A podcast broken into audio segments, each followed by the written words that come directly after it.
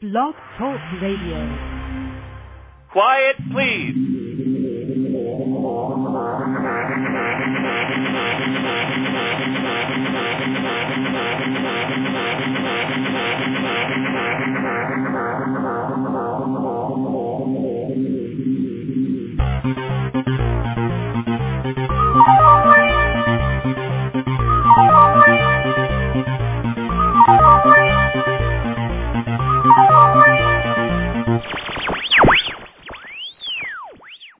Welcome to Rex Sikes Movie Beat Conversations with Filmmakers, where we discuss everything film and television. Here on Movie Beat, you're going to learn what to do and what not to do when it comes to making movies and TV. We will talk to everyone behind the scenes and in front of the camera. I'll provide you with guests and the information you're going to want to have, whether you're a filmmaker or a fan. And so now let's move behind the scenes here at Movie Beat. First, I want to thank uh, my guest, Mr. Straw Weisman, for being here today. He'll be coming up in just a couple of minutes. He's a producer, post-production supervisor. He's uh, vice president of uh, one company, a distribution company, president of a production company. He's uh, written movies. He's done it all. He's a veteran in the film business for over 30 years. We'll talk more about him in just a moment. Um, but first, I want to thank you, my listeners, for tuning in and for the people in the chat room. The chat room is open. If you're listening live, you can go and you can check into the chat room. You can ask questions from the chat room. And uh, if you're listening archived, well, the chat is closed. But uh, you can listen to it archived anytime, 24-7 at rexsikes.com. That's the official Rex Sikes Movie Beat website. That's R-E-X-S-I-K-E-S. That's my name. I am your host. And you can also get these um, interviews as podcasts from the iTunes Store. There's over 175 hours of professional filmmakers and content providers, TV producers, directors, casting directors, actors, screenwriters, you name it, they're there, and they're there sharing their expertise with you. Uh, what to do, what not to do when it comes to making your projects. We pull back the veil, we reveal the secrets, the insider information, the tips, the advice, the suggestions from these experts who share generously with you so that you can make your project smarter, faster, more efficiently, so you don't have to reinvent the wheel, so you can avoid costly mistakes and get your projects done on time and under budget. That's the goal, and to get your projects made. And that's our hope and our wish for you, and that's why I connect you up with these professionals who are making it happen, because MovieBeat is truly a resource for you, and uh, I'm able to connect you up with these resourceful people who have been doing it for years, and, and they're going to share their wisdom, their expertise, and their advice with you. So what you can do for them and what you can do for me in return, since these are all free, is to retweet about them. You know, put it on Twitter, put it on Facebook, put it on MySpace, use your favorite social media means to uh, announce when this is coming up. Announce now that it's live. You can call someone, pick up the phone right now, say, "Hey, guess what? You know this producer is going to be on the show right now. Uh, you got to tune in." That kind of thing. You can uh, email. You can use your favorite social media means to reach out to other people who may not be aware of the show or may not be aware that it's on or that it's available 24/7 as podcasts. They're at the interviews blog at rexsikes.com. Reach out to them, and if you're listening live or archived, you can friend us. You can make us a favorite right there under the listening button. You can you can do those two things. You can leave comments about the show, and that's important. Leave comments because it lets other uh, potential uh, listeners uh, see what you thought about it, and uh, uh, that's a great help. At the podcast, you uh, go ahead and rate and review the shows. That will be uh, a wonderful thing that you could do to help us out because it extends the reach of my guests and extends the reach of Rex Sikes Movie Beat. All right. Well, having said all that, uh, let me uh, turn my attention to this uh, just very quickly. Um, the Film Collaborative.org is an organization that I have been um, added to as the um, one of the advisors. You know, I'm, I'm a guest advisor or a board of advisors. So uh, check out filmcollaborative.org. They have a newsletter. They have um, uh, different things that they're putting on, and uh, I, I think you're going to like it. We've had Orly Ravid from the Film Collaborative on the show a couple of times. She'll be coming back, so please check into that. Also, I was interviewed recently for um, a film that I did years ago called Massacre at Central High. I played Rodney in the movie, and I get interviewed uh, every now and then, now and again. And Big Daddy Horror Reviews uh, dot com, Big Daddy Horror Reviews dot com. Uh, did this interview with me. They just posted it uh, yesterday, I believe. Uh, you'll have to go and search either Rex Sikes or search Massacre at Central High if you'd like to read that interview. It's also on my profile page. They were kind enough to post it over to my Facebook page, which is Rex Sikes at Facebook. All right. Well, without any further ado, what I'd like to do is I would like to bring on my guest. First, I'm going to tell you just a little bit about him. Mr. Straw Weisman is a motion picture uh, producer, post-production marketing distrib- uh, he, he's uh, mo- he's been in post-production, marketing, distribution, and uh, he's a creative filmmaking veteran with over 30 years of hands-on experience. His latest achievements include producing the upcoming feature The Big Valley, which is starring Jessica Lange and Stephen Moyer, and, and directing the psychological thriller Trunk, starring Jennifer Day, now on DVD. He uh, co-executive producing Without Men, starring uh, Eva Longoria and Christian Slater, which is now in post-production. He's the vice president worldwide production for distributor producer New Films International. He's going to talk about that too. I'm going to ask him about that. And uh, he's overseeing a slate of post-production acquisitions and new titles, including Richard Dreyfuss movie, The Lightkeepers, uh, Camp Hell, starring Bruce Davison, uh, Chain Letter with Nikki Reed, Dark Moon Rising, Don't Fade Away, uh, Fade Away starring Mischa Barton and and others, uh, and just a whole host of of, of films. So uh, let me bring Straw on because you're going to want to hear from this man, and uh, I'm so excited to have you here, Straw. Can you hear me? Good morning, Rex, and uh, good morning to all your listeners around the world. Well, good morning, and uh, I would sure appreciate having you here. Um, there's some great people in the chat room uh, ready to uh, to uh, chat. They may have questions. There's listeners around the world. Uh, I know there's a movie angel from Germany. Uh, some of the people, Jake Stetler here, uh, Oxy Blues, and Kim Garland are some of the names that appear. Uh, other people appear as guests. I don't know who they are, but those are some of the people, and, and listeners can always uh, uh, retweet them or, or follow them. But Straw, uh, you are a busy, busy man. I mean, all anyone has to do is is go to IMDb and and look up uh, your name and, and see that you have a vast list of credentials and a great amount of experience in producing and and post production supervision and production management and and, and writing and and uh, and directing. I mean, you you you do it all. Um, why? Uh, I love it.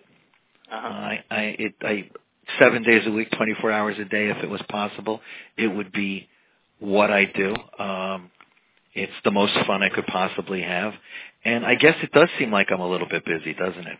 It does. It does. Yeah, you're in you're in Louisiana right now, or Louisiana. Right. How, how, how you, Louisiana, Baton Rouge. Baton Rouge, uh, Louisiana, and you're you're down there, and you're uh, getting ready to to film uh, The Big Valley, which was based on a TV show uh, years ago. Yes. Um, but you're also going to be traveling tonight.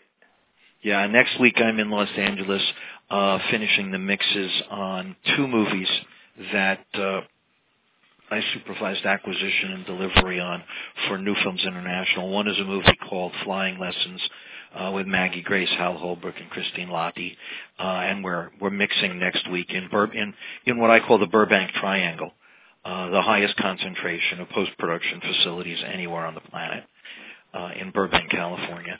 And the other movie we're mixing is uh, Saving Grace B. Jones, uh, directed by Connie Stevens, the legendary actress and uh, right. performer and uh, former Mrs. Eddie Fisher and on and on. And, um, it's her directing debut, and that's a movie starring Tatum O'Neal. Uh, very dark, very tragic, very poignant, very beautiful, and uh, got to get them done. And next week is uh, the mixes. Wow. So you're in pre-pro on one in Louisiana and uh, going back to deliver two uh, at mix and deliver two uh, this coming week. Um, well, okay. So uh, with the two, are, are they both about the same stages or? As, as luck would have it, they are both about in the same stages, although they came to the stages by different routes. Uh, one of the things that's possible today in filmmaking that uh-huh. never used to be. Used to be everybody shot on 35 or 16, and um, this goes all the way back to to before a thing called VHS. I've been doing this that long, uh-huh. uh, and um, you delivered on 35 millimeter or you delivered on 16. With the advent of video and uh, the changes in technology, delivery critical paths for delivery have changed. So Uh, Grace B. Jones shot on 35 and um, is doing a digital intermediate on the picture side. Sound is still going to be sound. Uh, flying lessons shot on the red. So you've got both ends of the spectrum uh, for technology out there. And yet, at the end of the day, they both become finished movies on 35 millimeter and digital cinema for theatrical worldwide. Wow. Well, now we have uh, another guest, uh, Jon Keeyes, who's been talking about distribution, and, and, and you know he's he's provided a list on the show of like 30, 31 deliverables that. Uh, uh, he got that list from me. He probably did. He probably did. Because I delivered. I posted. I posted John's movie, uh, Fall Down Dead, and right. I think we and I think we finished that delivery schedule in record time. Uh, John's a talented filmmaker uh, and and cooperative with the process that delivery requires. Delivery is it's the one thing that most filmmakers don't look at in pre-pro or as they get into production um, and it's the one thing you have to look at because we're not making movies just to entertain ourselves, although Lord knows it happens. Uh, we're making movies to deliver to the marketplace. So you always have to be cognizant of what's likely to happen. And filmmakers often say, oh, the distributor will pay for that. And it's hardly ever the case. Uh, if the distributor is going to advance you money for your finished product, that money is going to be charged against uh, your ultimate revenue. So deliverables count. And uh, the list is an impressive list, and, I, and I'm glad that uh, John has shared your list with us. I mean, because people do need to know uh, what they face when it comes to to uh, getting their movie out, what they need to have in place. Um, now, you are, uh, you know, a producer, and and certainly you see the production through from you know inception or from the beginning of the idea, or you you pick up a project that, all the way through to the end. And nowadays, producer can can live much longer with a movie than probably ever before, uh, with how well, distribution things have changed. Correct? Yeah. Um, and well, in my case in particular, there are creative producers who uh, who start a movie. There's line producers who work it through the production period. Uh, in my case, by virtue of the set of tools I've got, uh, I usually come in more and more in pre-production, write the critical path for how the movie is going to be shot, collaborate with the producer, uh, the other producers, the director, the director of photography, um, and the other departments.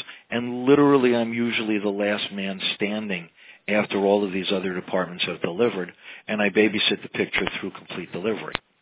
So it could be some movies some movies last a year or longer. Right. Well, and and you know, in, terms of line producing, you, you also have done production management, and you've written and post production supervising. How do you, how do you keep it all straight? I mean, you've got these movies, you know, in postage, you got delivery, you got you're in pre pro and another one. Uh, you know, there's other things that you're doing. How do you divide your time? How do you? You, I mean, I know do, you know your stuff. You know. You do. You do. You you try to do right by all of your pictures, all of the time, and um, you also do the next most important thing, the, the you know the next critical detail first, and then you put everybody else off a little bit. all right, all right. Now I, I got it. but you know, but but it's I, I've got I have multiple vendors and creative collaborators in Los Angeles, in New York, and depending on where we're working in other countries. And you delegate um, the work. You pl- what I call platooning it out. Uh-huh. Uh, who's working on this? When is it due? Um, the great vendors um, in the world support the filmmaker, and your sound house or your delivery facility, your video finishing team, your color correcting guys, uh, your composers are all team players. Uh, I never get tired of waiting for the end credits uh, on anything I'm finishing and looking at the list of people who contributed, and it blows me away every time. It it takes a hundred, two hundred. If it's a if it's a movie with a lot of a lot of digital effects, three hundred or more people to deliver a picture. Sometimes it's an army, and um, and and usually the army all moves in the same direction, and people are incredibly committed and professional and do, and do their thing, and everybody, you know, and we get it over the finish line. But it and it amazes me too. Go to a movie sometime and watch what happens when the end credits start. Civilians make a run for the a run for the aisles. Right. The movie makers stay. We we stay. We want to see who we know, who we don't know, who's cool, who did what, what companies were involved. It, the most educational part of a movie, other than the entertainment value, is what the team that did it looks like. So stay for the end credits. Well, you know, I, I do notice that in New York or in Los Angeles or even Chicago, that more people tend to stay for the credits than uh, elsewhere. I mean, I'm in Milwaukee, and, and people people flood out of the theater. But uh, when I lived in Los Angeles, I noticed that more. And maybe it was because more people, you know, they know their friends. I mean, they're obviously it's the it's the industry town. So, uh, but you're right. Uh, uh people well, should. And, yeah, and especially if you are making film someplace other than New York or Los Angeles, and you want to know how they did that or who did what everybody's accessible through, through IMDb or the internet. So you watch the end credits. Oh, those guys did the visual effects. Jump online, find those guys. Maybe they'll do visual effects for you.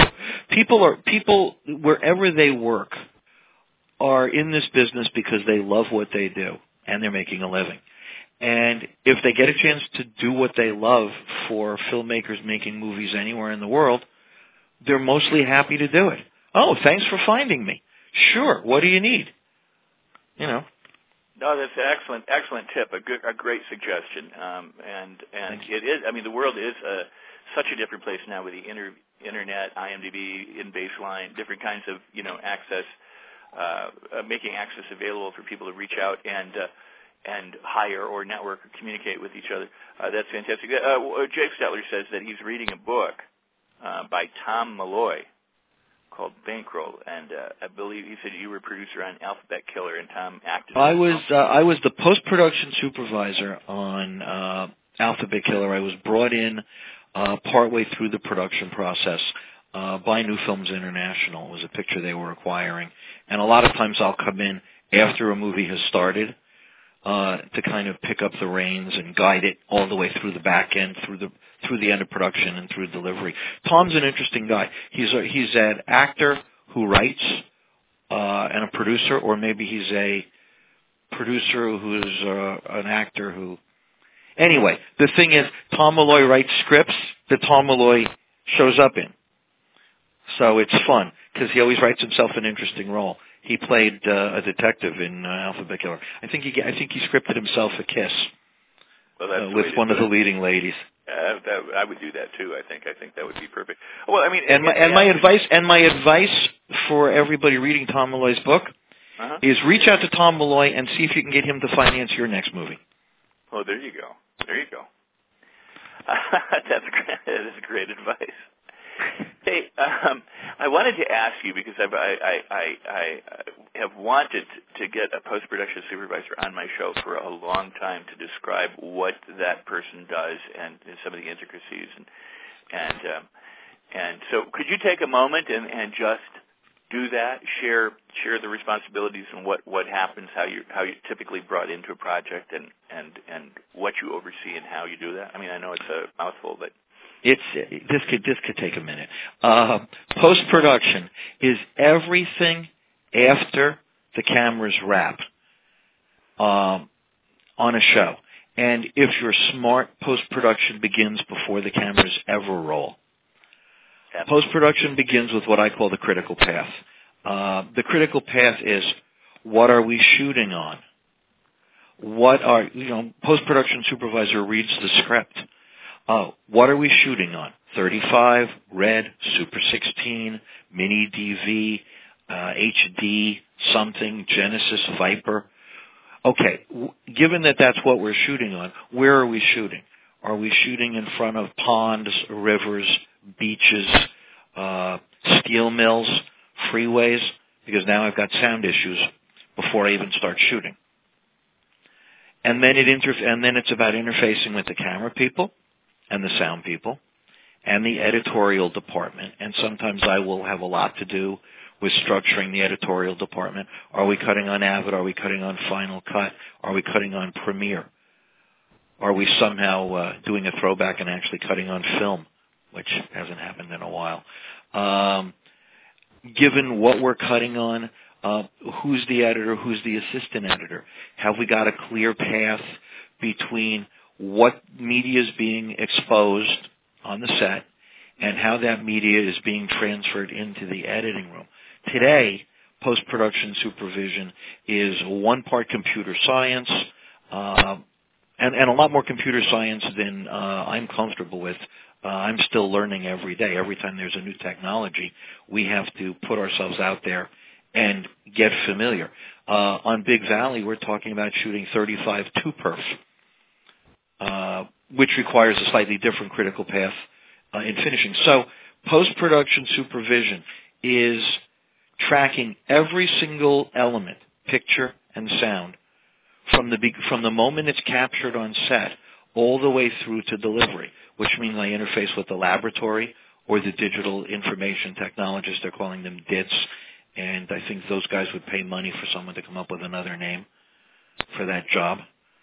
Um, and uh, Brooks Institute out in uh, Ventura County, I'm actually on their uh, advisory board for a new program that marries computer sciences and post-production technologies. More and more, it's about manipulating files. Are we on QuickTimes? Are we moving WAV files? Are we moving AIFF files into and out of systems? Uh, and that's how media moves for the most part. It's all computerized.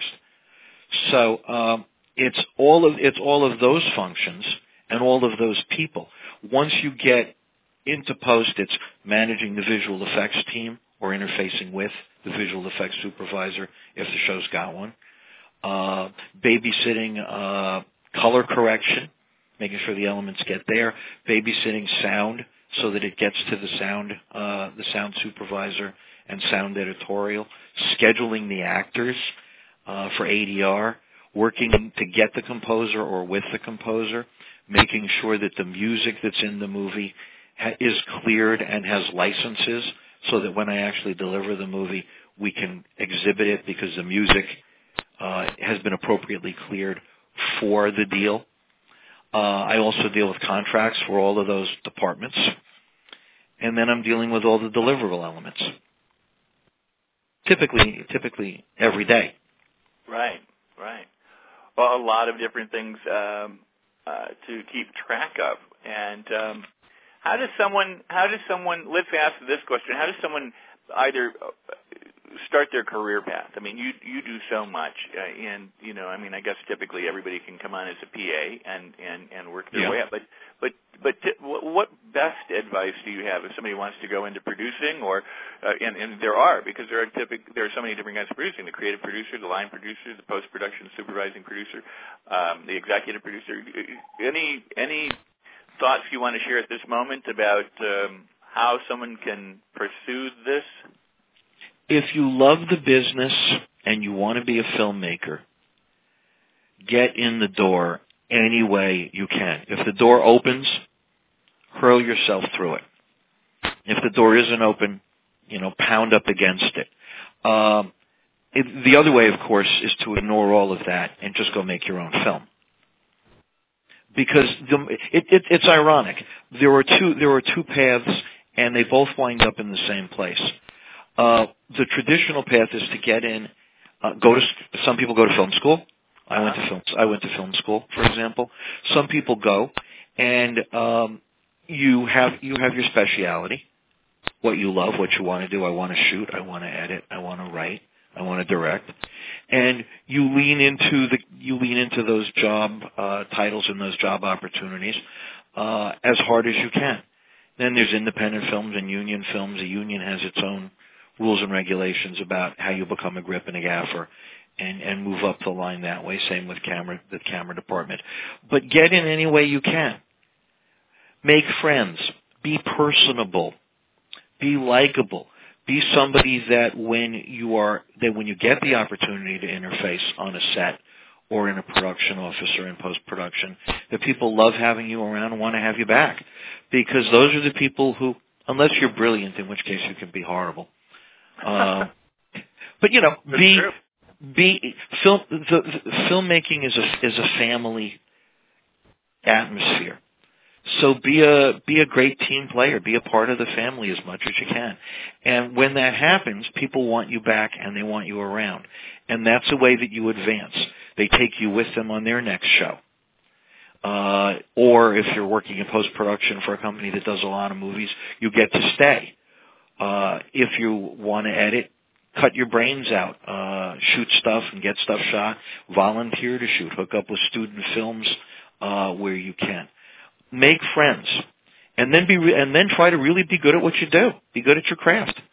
Um, the other way to do this is to ignore everything I just said and go out and you know raise your own money, go out and make a movie, and be brilliant. Um, anybody with a paper bag full of money can be a producer anybody with a paper bag full of money could be a director. Um, if you've got a way to finance something independently, uh, go make it. Then the question is, what are you going to make? How do you make something smart for a dollar? Uh, so that you can actually bring it to the world. Because what the world really cares about is product. It's what se- it's what separates uh, people who aspire and people who deliver product. So what have you made? What can you bring to the marketplace to sell? Is your product saleable? Can you deliver it in high def and uh, NTSC and PAL? Have you cleared all your rights? Is it, you know, is it saleable? And if you make product that's saleable, the world will find you. Uh, every few years there are examples. Blair Witch is product made from the outside that that cut its own path to distribution. People looked at it, they were blown away. It became what it became.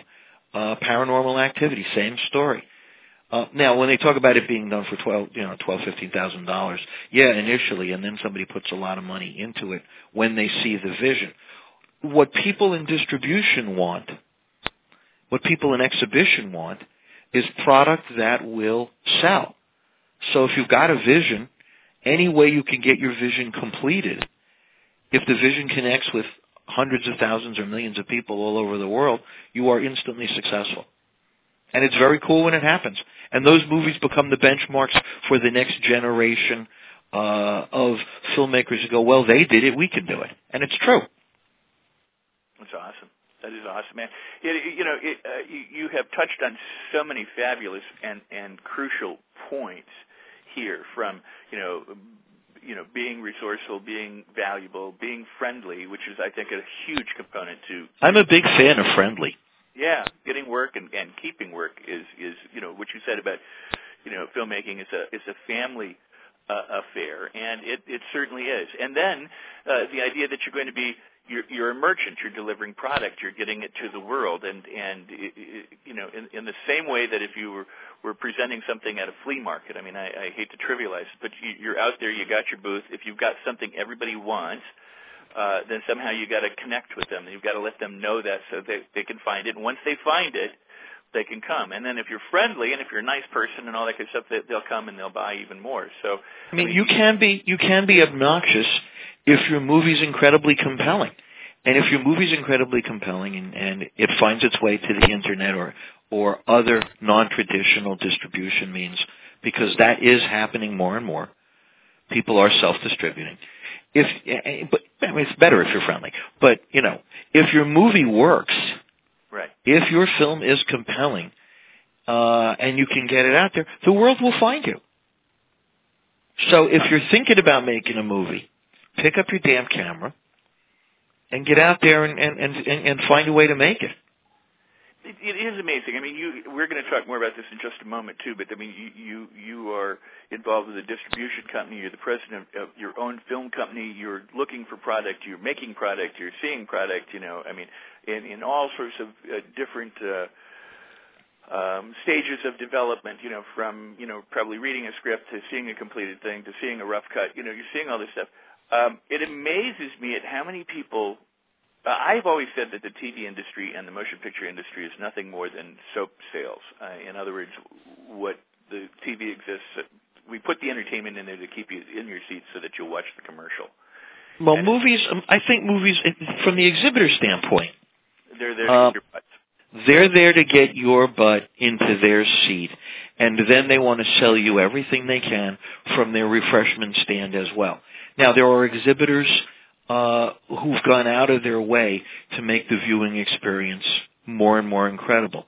Uh, the ArcLight theaters in Los Angeles, there are theaters in New York and other other big cities. Stadium seating, great snack bars. I if I'm going to go to the movies, I would like it to be a really cool experience. I want to sit in a comfortable seat. I want to see it on a great screen. I want to hear it in five one. Um, and if I'm hungry, I want, you know, I want, I want good snacks or garbage depending on what I'm eating. You know, but you know, so the from the exhibitor standpoint, the exhibitor wants someone someone to come to the movies. Uh, they'll make money at the box office. They'll make money at, at, at the refreshment stand, and you get a chance to promote the other five movies that are playing. Uh, you know, uh, with the tra- you know in trailers. Right, right, right. So right. Uh, that's it is it, exhibition. I, I think movies movies are different than television. You can watch television alone. I'm a big fan of getting out with an audience mm-hmm. and seeing something live, having that having that interaction. When the when the when the horror jump happens, it's great as a filmmaker uh, or a distributor to see everybody in the theater jump. It's great fun. Yeah, we look for it. Uh, but it, it's it's television television is is different. Television is a great medium too. It's a great place to tell stories.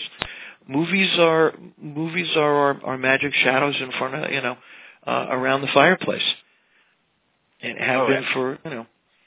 Absolutely, for, it's a hundred. It's it's a hundred years old.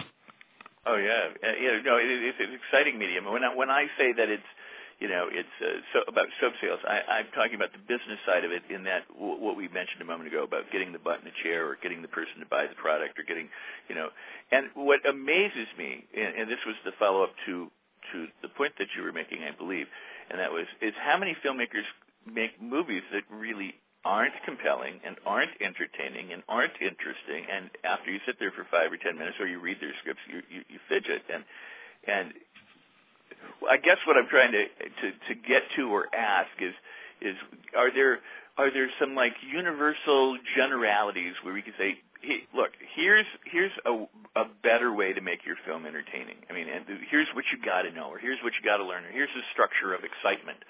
Um you know here's how you captivate an audience because you know a lot of times people uh, you know they put something up and it's just okay, and they well let's I mean, let's start with the filmmaker's enthusiasm. Okay. If you don't love it to death and you can't stop messing with it, don't make it. If it's not if it's not a passion project of some sort, or you're not sure it will make money, don't make it. Do yourself a favor, do your investor a favor, or your or your maiden aunt who's lending you the money and doesn't know what she's getting into. Do it, do yourself and everybody else a favor. Don't make it. Make stuff you care about. Um, it's ironic. Last night I couldn't sleep. Uh, I woke up in the middle of the night. And, uh, Schindler's List was on. Mm-hmm. Uh, an amazing, powerful, poignant, uh, world-changing film. And I'm lying there at 3:30 in the morning, and I'm thinking to myself, I've worked on a lot of stuff. Maybe it's time to continue to remember to set sights as high as possible because film has film has this power uh, to change us and move us and inspire us.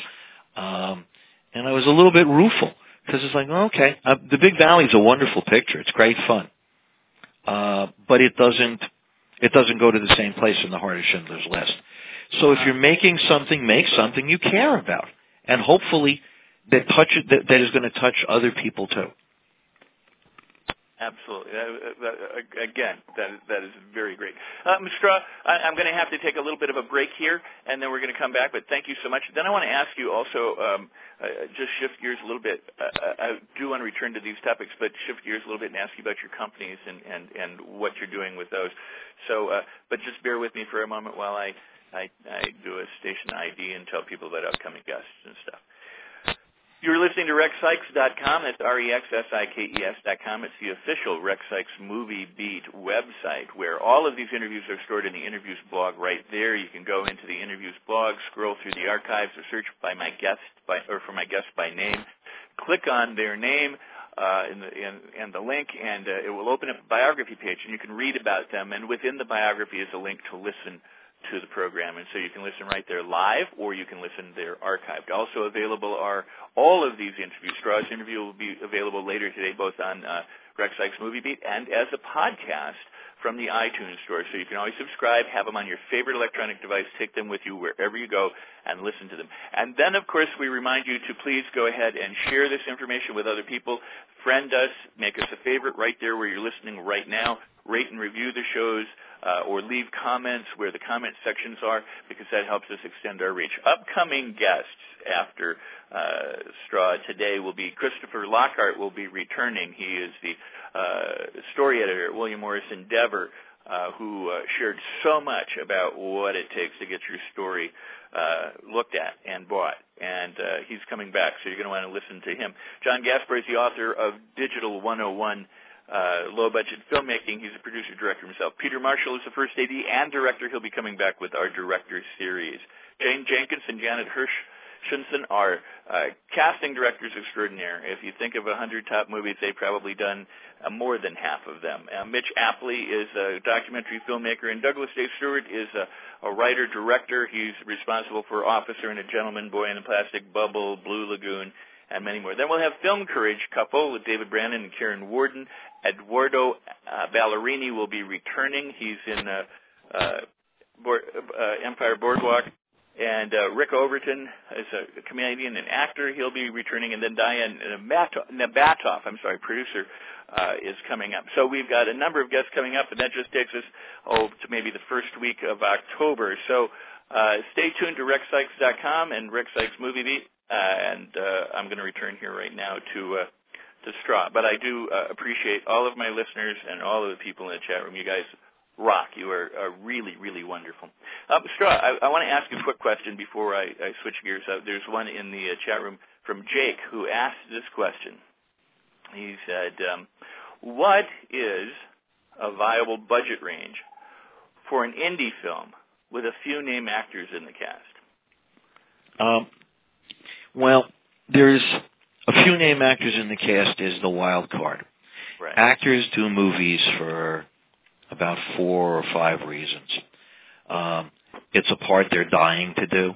And this is this is something that uh, a casting director named Patricia Rose kind of taught me. So actors do actors do movies for a few reasons. It's a part they're dying to do. Uh, it's a director they're dying to work with. Um, someone else in the cast they're desperate to be involved with. Uh, it, it's a role that is ch- uh, changing for them. It's a part they've never been asked to play. Danny Trejo doing Shakespeare, for example, would be interesting. Uh, or they're married to, living with, or sleeping with somebody who's making the movie. And any of those reasons that you can get a name actor into your show are fantastic reasons. Um, more and more, uh, what we're looking for when I, when we're picking up movies for New Films International, movies with names. And the reason for that is that we service the world, and the world uh, that we service is looking for recognizable names. Uh, and so you have to find a way to get recognizable names into your movie. It literally changes the perception of what you're making. You could make the same script with a couple, three names, and you're in business. You could make the same script with actors who send in headshots and resumes uh, who haven't, you know, made their made their mark yet, and that movie w- is more likely to languish. It's and it's it's just how the star system works um, and how marketing works. Unless your movie's incredible and comes out of nowhere, um, you know, Precious had an actress who nobody had ever heard of or seen before, and now she's uh, now she's got a TV show. It does happen, but um, you know, and when you get into that, if the material's great, you can make a movie as a SAG ultra low budget. Actors get a hundred and something a day. You can make it as a SAG modified low budget. Actors get two forty something a day. Then it's about how do you get to the actors? Really, at the end of the day. And you know, the agents and managers are great gatekeepers for their talent. Um, and it, there are stories, are horror stories where Steve Martin is sitting in a in a cafe and somebody comes up to him with a script and says, "Oh, I just love you. Would you be in my movie?" And then it's up to the actor to decide whether he wants to read the material or not. But it, the world belongs to the bold. Uh, you got to reach out. You got to try and make those connections. Um, and if you make those connections, then you have actors who ha- who are names in your movie instead of having to go the other way, which is to make them into names because your material is incredible. Harder route. Oh no, that's that is that is uh, absolutely um, fantastic advice to to uh, to get a great answer to the question and, and beyond that. I really appreciate that. Well, let me ask you this, uh, and, and again, we'll revisit this. Uh, there's so many, many questions, but uh, you are um, the president of Marquee. Marquee Productions, a Los Angeles-based company for 20-something years. Uh, Marquee Productions, and you are the vice president for worldwide production for New Films International. Well, let's start with the uh, new films first. Uh, what does a vice president at this company do? Uh, I am charged with analyzing submissions that come in, mm-hmm. scripts or packages, uh, or unfinished films. Uh, and sometimes I, I collaborate on, with acquisitions on finished movies as well. I'm always looking for some of those things uh, on a regular basis. Um, the other part of my job is making sure that the movies that have been acquired uh, get delivered uh, in every way, shape, and form. Um, these days, uh, a company like New Films isn't particularly um, how to put it how to put it nicely. We're not looking for uns- unsolicited scripts, hardly at all. Development is a bitch. Uh, it takes forever. Uh, what we're looking for are probably your listeners. We're looking for motivated filmmakers who have already got a script and started putting their package together. And by that I mean they've got a script, they've got a budget, obviously they've got a, you know, the script is attached. Uh, the work that the script is based on is probably cleared if it's from a book or from another piece of work. Uh, they may have some money attached, and we could be talking a million, two million, or three million dollars uh, of attachments. And they have some actors that have some cachet attached as well.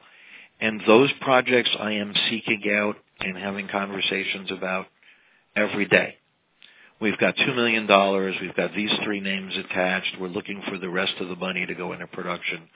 Um, and then we have to find out if that's a viable deal and if the subject matter makes sense for us, uh, and if it's a good fit uh, with our distribution model, which can include domestic theatrical. I think New Films is probably one of about 10 companies that's really doing domestic theatrical. In fact, uh, shameless plug for New Films. Uh, there's a motion picture called Chain Letter from director Deon Taylor, independent filmmaker out of the Sacramento area. Uh, definitely a youth horror pick. Very cool. And uh, we're opening uh, August 1st uh, on hundreds of screens all over the country. Classic independent model. Uh, he made his movie uh, his own way, uh, and he brought it to us, and uh, we made a match. And now we're going out on hundreds of screens. Whatever wow. you do, don't break the chain. Very exciting. Very cool picture. Cool. Um, and so that's that's opening. And it's a great example of the kind of picture we pick up. Now, Nikki Reed uh, is the biggest star in that. Keith David is in it.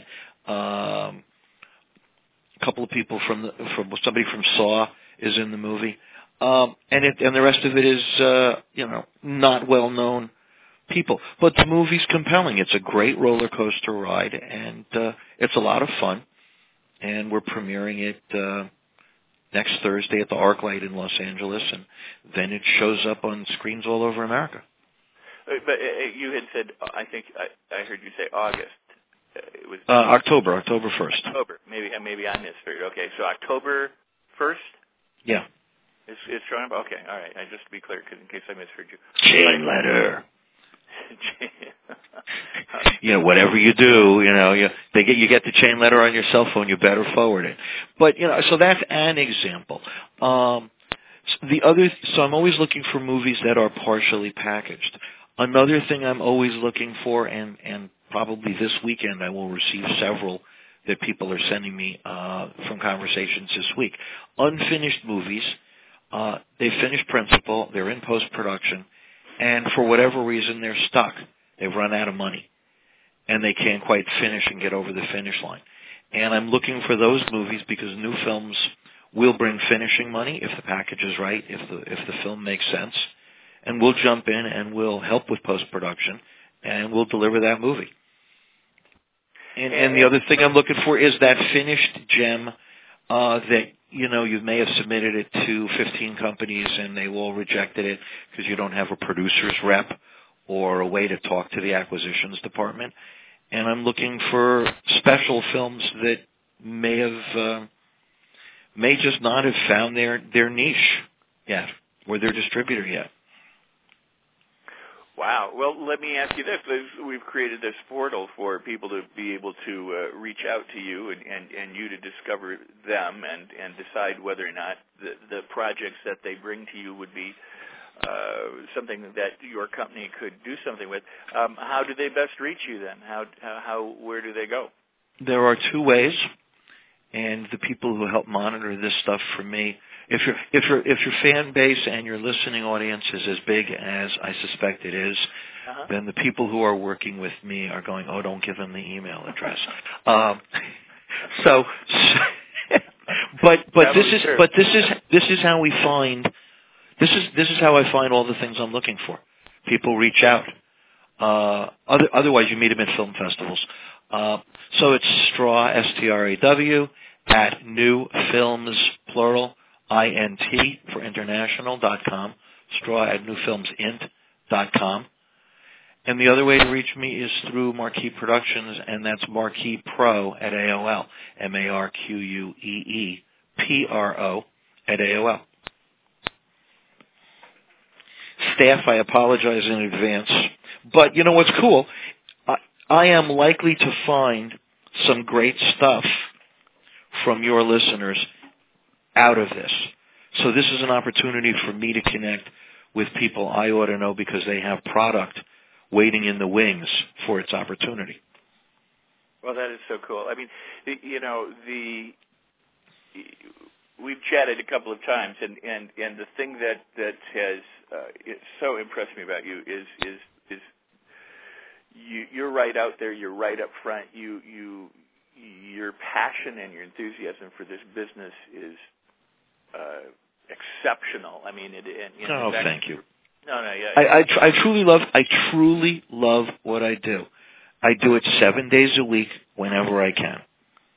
Oh, that is awesome. So uh, let me just make sure I have it correctly. It's straw at newfilmsint, I-N-T, dot com, Mm-hmm. and marquee pro at AOL.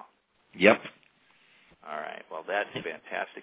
Um, and, and we do have literally about 10 minutes left the time. Oh, bummer.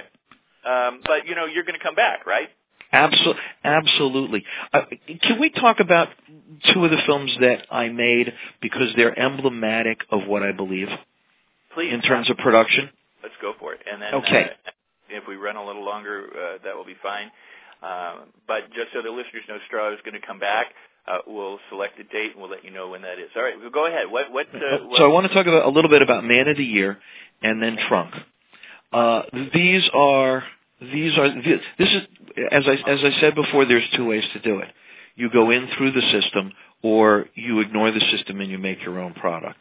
Man of the Year is a movie that was uh, made with uh, John Ritter uh, in the last year or so before he passed away.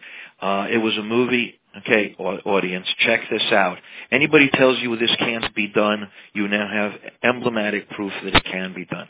Man of the Year was made with 26 mini DV cameras, standard def, 20, 20 SAG, actually 20, 21, 21 cameras, 26 SAG actors, and shot in one 12-hour period. And uh, that movie was actually finished on 35 millimeter and had limited theatrical and went on to home video. But when I said I'm going to make a movie in one night, people said, not possible, can't be done, no one's ever done it, no one does it. And I reached out to my filmmaking friends and said, I'm going to shoot a movie in one night. We borrowed a very large house. We did it SAG ultra low budget. Um, and we recruited an army of shooters who wanted to be involved as camera people and sound people and directors. And people came out for the love of it. And we made a feature film.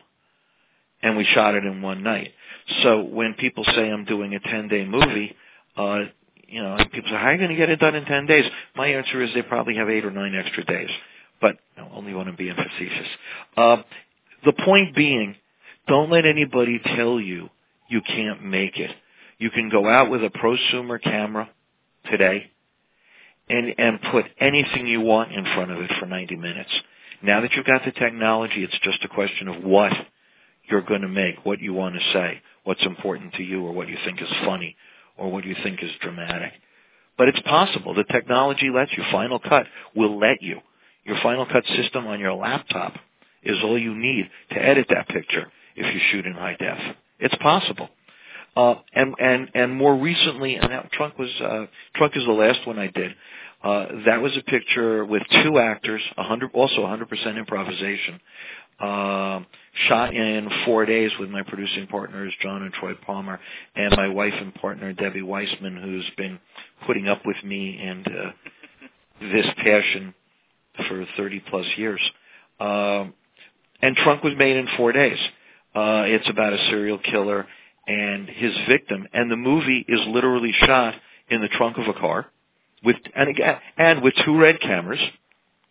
So we didn't we didn't skimp on technology two red cameras, four days. Um, not unlike Buried, which is coming out on a lot more screens than Trunk ever will. Uh, but you know, confined space, intense interaction between a few characters. It's all about what you put in front of the screen. Technology is there for you, and if you're thinking about making an ultra low budget movie, don't stop thinking about it. See what you can do to make that dream a reality, uh, and then just make it really, really good and then try to get a name in it if you can. Excellent. Excellent. Um, now you wrote and directed these, correct? I mean, uh, you, you well, they're improv. They're improv movies, uh, both Man of the Year and Trunk. And uh, as a as a screenwriter, what I do when I do improv is I actually write the inverse of a screenplay. Um, I write the business of the scene and what I'm looking for from the actors, but I don't write the dialogue. And I get with actors who are gifted at improv and I allow them to improv their brains out. You shoot a lot more than you're going to use, and then you spend a lot more time editing it because you're literally rewriting uh, and sculpting the movie in the editing room. But an actor gives you a three minute run, you'll find three or four pieces you love, and that's what becomes a scene. And if you're, you know, if you understand cutting and, and transitions and, and drama or whatever, you can make that work. Um, it just takes editing. Production takes less time. Editing takes longer. Um, I have uh, a caveat question about the SAG ultra low budget. Somebody brought to my attention recently. They said they wanted to go SAG, but they're not going to go SAG now because the contract prevents them from releasing their film theatrically? They have to go a festival route or something, or if they do, they. Pay- I'm not sure that's accurate. I would reach I, I out to SAG to double check that. Um, SAG does have requirements. I think if you if you go non if you go ultra low budget, you uh, you have to try to release theatrically for a week. I would think so. Yeah, I think so, and I, that's my belief. Uh, but I haven't looked at that rule lately. And the last time I looked at it, we complied uh, for what we were doing. Right. Right. Well, I mean, it just it just it sounded odd to me. I was like, I can't believe that uh, they would prevent you from releasing the movie. I know that they want first monies, but I mean, I was just like, I couldn't believe that they they would uh, prevent it. But at any rate, Um, so yeah, that's something uh, worth looking into and and and checking into. Well, this is fascinating. I mean, the you know you again you exemplify you you you, you do what you exemplify. I guess is what I want to say. You you say you know uh, be bold and and know no bounds, and uh, you decide to make a movie in a night and you do it and you find a way to do it, and uh, and you got it out there. So I mean, wow. it's it's it's it's it's fun um, and uh, it's a great outlet if you're creative. Uh, there are people who are sitting, staring at their stack of screenplays, uh, going, and, and this is, and I'm talking to writers who should be directing. Uh, if you're a writer, uh, do not wait for the world to find your screenplay. Find a way to produce your screenplay yourself. Take control of your own destiny and go out and make it happen. Somehow. Uh, not always easy. If you've written a $40 million sci-fi epic, it's going to be a little more challenging. But if you've got something personal and intimate and manageable, uh, or or a subject that's important to you, like a documentary, you know, get it made. Go out there. Go, prosumer cameras are very friendly. You can you can get a camera for under a thousand dollars. Well, let me ask you this, because you can get a camera. So, and and we share a friend in Clancy Troutman, and, and uh, as well as in other people. But the but the but but and part of the whole post process is sound. You got any suggestions when people are using these uh, uh, cameras in, in terms of how they should record and what they might do, or any tips that that would help them? Uh, so that they don't have to f- suddenly discover they've got a costly post-end sound problem. Be mindful of the critical path you're going to go down. If you've got actors speaking in front of water or in front of airports or in or in or in or in shopping malls. Oh, by the way, always get always try to get location permits. I'm not suggesting people go out and shoot without permits, uh, although it can be done. Um, you know, I, it, it the better the better your finished product is, the more people are going to want to see location releases. Uh, but if if you if you're mindful of the fact that when your actors are talking, you need to be able to hear them. Uh, there are wireless mics, and again, now this ups the budget a little bit. There are boom mics that patch into those cameras, uh, and then you need somebody to hold the boom and keep the boom out of the frame. You need a boom operator. But production sound is hypercritical. Uh, you know, unless you're writing something that doesn't require it, and you can add voices, you can add ADR uh, easily automated uh, dialogue replacement, uh, or you know it's voiceover in some way. Design for all of this as as you start. Don't go, oh, we'll figure it out later. And and when they say, oh yeah, they'll fix it in post, that's the last thing I want to hear. I believe you. yeah, because because if they already know that it's broken, and they're saying they'll fix it in post. Uh, great.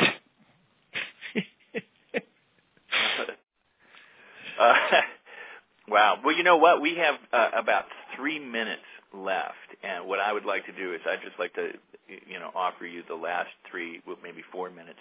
Um, to, to say or talk about anything your heart desires. Again, Straw will come back. We'll have him on. We'll let you know when he's coming back. Uh, you, this has been a fantastic uh, useful, valuable hour. I want to remind people again uh, to uh, go back and uh, listen to, if you're not in the chat room, uh, his emails so that you can drive his office staff nuts with your solicitations. But um, but take the next four minutes, rather yours, and anything that you want to share or talk on in the next few minutes. Let's do that, and then uh, and then we'll say goodbye and have you back another time. Very cool. Well, I it's it is important to me. The reason I'm on the planet is to make this kind of product and make this kind of product available. Uh, this is what I this is what I'm here for. So think of me as a conduit. If you have an unfinished movie and you think it might be commercial, find me. If you're trying to put together a co-production deal and you have some of the money don't come, don't come, don't come say, well, you know, we don't have any money at all. But if you have some of the money, come find me. uh, we're open. We are we are open to these kinds of deals, and this is what we do. And a lot of movies get made this way. Uh, and if you've got a finished movie that somehow got overlooked, uh, I want to know about it. Uh, maybe you've got something special and you just didn't get to the right people. Uh, so that conduit part of what I do is very important. The other thing, and Rex, I'm glad you touched on it. Yeah, I do. I do walk my walk. I'm always looking uh, for the opportunity between the jobs that find me, the projects that I'm initiating, for opportunities to um, come up with another improv movie, come up with another low budget film, be involved in making something that's going to change the world. Uh, what we haven't talked about uh, today, and uh, I'm hoping we get to next time, are the mind, body, spirit projects uh, that I've been involved with. Uh, movies like What the Bleep Do We Know that I was associate producer and post supervisor on, and uh, a new movie that I just finished called The Truth that I directed, and um, that's a whole other segment uh, of of how you can change the world. These are movies that that people are bringing out to touch, move, and inspire us, and actually make a difference on the planet. And uh, I'd love to come back and just talk about mind, body, spirit movies uh, because I've been involved with I think a half a dozen films like that. And and by mind, body, spirit, I mean anything. And these a lot of these movies are documentaries. We did a movie called Dreaming Heaven that we collaborated on about uh, the uh, the spirit teachings uh, down at Teotihuacan in Mexico, uh, associated with Don Miguel Ruiz and that and that work. Um, but there's there, if you if if you want to make a commercial movie, go get them. If you want to make a documentary and change the world, don't wait for anybody to stop you, um, and don't listen to anybody, except except if you've got your mother's credit card and she doesn't know. Uh, but go out and make something. These are the, these are the gestures that define who we are, and will make a difference uh, all across the globe. Uh, what people make and what people present. So don't be shy. Get on with your life. Get on with your career. Awesome. That is so so cool. Um, I, you have been a, an absolutely outstanding guest. I've enjoyed this hour. That people in the chat room have too. Uh, I know we have uh, when someone says it doesn't get any better than what the bleep, and uh, you know, I mean, people have been thrilled, and they, uh, you know, guys, we love the interview. Straw's, a great guest. Thank you, Russ. I mean, I hear so much of this in the chat room today. Uh, I'm getting emails and, and, and different comments. I appreciate you being here. Uh, very, very much, so very, very much, and uh, look forward to your return. And yeah, we'll talk about uh, the those movies, other movies, other topics. I mean, I, I, there's just so much I want to be able to ask you, and, and uh, I, I, as long as you like sharing, I, I'm going to keep asking. So this uh, is my idea of a good time. Well, good, good, and uh, and I appreciate it, and I wish you happy travels for the coming weekend and returning to Los Angeles, and then and then what happens? You're you're in LA for the for the week in post, and then the return to Louisiana at some point, and and then Baton, uh, and then uh, the Big Valley is very close to um, a, a, an incredibly high-paced uh, pre-production schedule, and then we're into production and uh, hopefully done around Thanksgiving, Christmas time. I, you know what, I'm going to I'm going to extend the show by a minute or two. I hope you don't mind, and that is simply this, um, because I, I thought of the question earlier and I didn't ask. You're in Louisiana. They uh, started with uh, tax incentives back about two, right after Katrina in order to salvage their state uh, and create a film business down there. It took them a good number of years in order to do that, but now they've got a viable film community and a, and and, a, and I, I believe a self-sustaining film business in that area. Wisconsin had film incentives. The governor kicked them out after a year. They were successful. They did make a profit, but for whatever his reasoning was, he took got rid of them. We're looking to reinstate them. We've got new governors coming. The election is coming up in November. But here is one of the things that everybody has criticized and has said. They go, well, the movie business is nomadic and there's no such thing as permanent jobs. And we tell people it's just like the construction industry. You know, you can go from job to job. You may work in the state. You may work out of the state or around the world but there are permanent jobs and i mean i can you know and, and but but for you you know can can you address that point and then then i'll have to say goodbye the film business has permanent jobs? Um, I've been pretty much steadily employed for more than 30 years. Uh, in New York, Los Angeles, and on location. Um, the film business, people are always going to make movies and television. Uh, they're going to change the places they make it. Locations will change. Louisiana is a great example of a state that is busting itself to make it work. 30 plus percent incentives, regional parish incentives, um, things that if you put money into the state, the state will give you money back. Uh, we're working with a company called Raleigh Celtic. Uh, Raleigh Studios is big in a couple of countries already, and uh, they've got a studio association with a company called Celtic down here. There's eight really big sound stages and a backlot. Twilight is shooting in Baton Rouge. Uh, Universal's Battleship is coming in. There's half a dozen other movies in Baton Rouge, Louisiana. Who'd think? Partly the tax credits. If President, I'm going to get slightly political. If President Obama and, and Governor Schwarzenegger want to make a difference, reach out to the filmmaking community, boost those incentives. Filmmakers are small businesses. Give us give us uh, give us all the help you can in tax incentives and credits for equipment and credits for infrastructure to build our little businesses and make our little projects. And more films will get made. More people will be affected. Filmmaking is a small business uh more so than you know the majors are the majors but it's a small business too. And if we're going to write tax incentive deals and and help people um great way for the government to do it help the filmmaker I, I heartily agree with you, and I appreciate that so much. And I appreciate you so much, and thank you for uh, being here, for sharing your ideas, your philosophies, your thoughts, and your passion for filmmaking. And again, um, have fabulous travels and, then, uh, and a safe return to Louisiana. And we'll be talking in just a couple minutes, but we'll uh, have Straw back again, and uh, people are very pleased with that. So thank you so much, Straw. You're welcome. I just want to say one last thing. Yep. Debbie, I love you my wife and partner, and both of my blackberries are lighting up already with projects. Here we go. All right, man. Have a great one. Thank you. Thank so you. Much.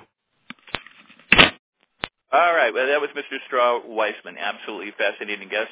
And again, I mean, he's provided an avenue for you to reach out and uh, find him and uh, take your projects to him. Certainly, there's criteria that uh, is always applicable. I mean, but uh, you know, listen to the show, share the show. Again, go ahead, share this with your other filmmaker friends who who may be in a position to also uh, seek out Straw and and and uh, his company and uh, and and make a difference for their film movie. Uh, I appreciate you being here today and uh, for tuning in, for sharing the show. Remember, you can become a member of the Rex Sikes Movie Beat Facebook uh, friends uh, site by clicking on uh, by searching it at Facebook, and my site is Rex Sikes uh, at Facebook. And uh, keep listening and stay tuned because we got lots of fascinating guests coming up in the near future. The next guest up will be Christopher Lockhart. So many people responded so positively to Chris, sharing uh, incredible information about uh, agency life and uh, story editing and what's required in order to have a successful screenwriting career or acting career for that matter. So please stay tuned and share these interviews with all your friends and your contacts. Everybody have a fabulous day. Make your movies, complete your projects, and until we meet the next time, that is a wrap.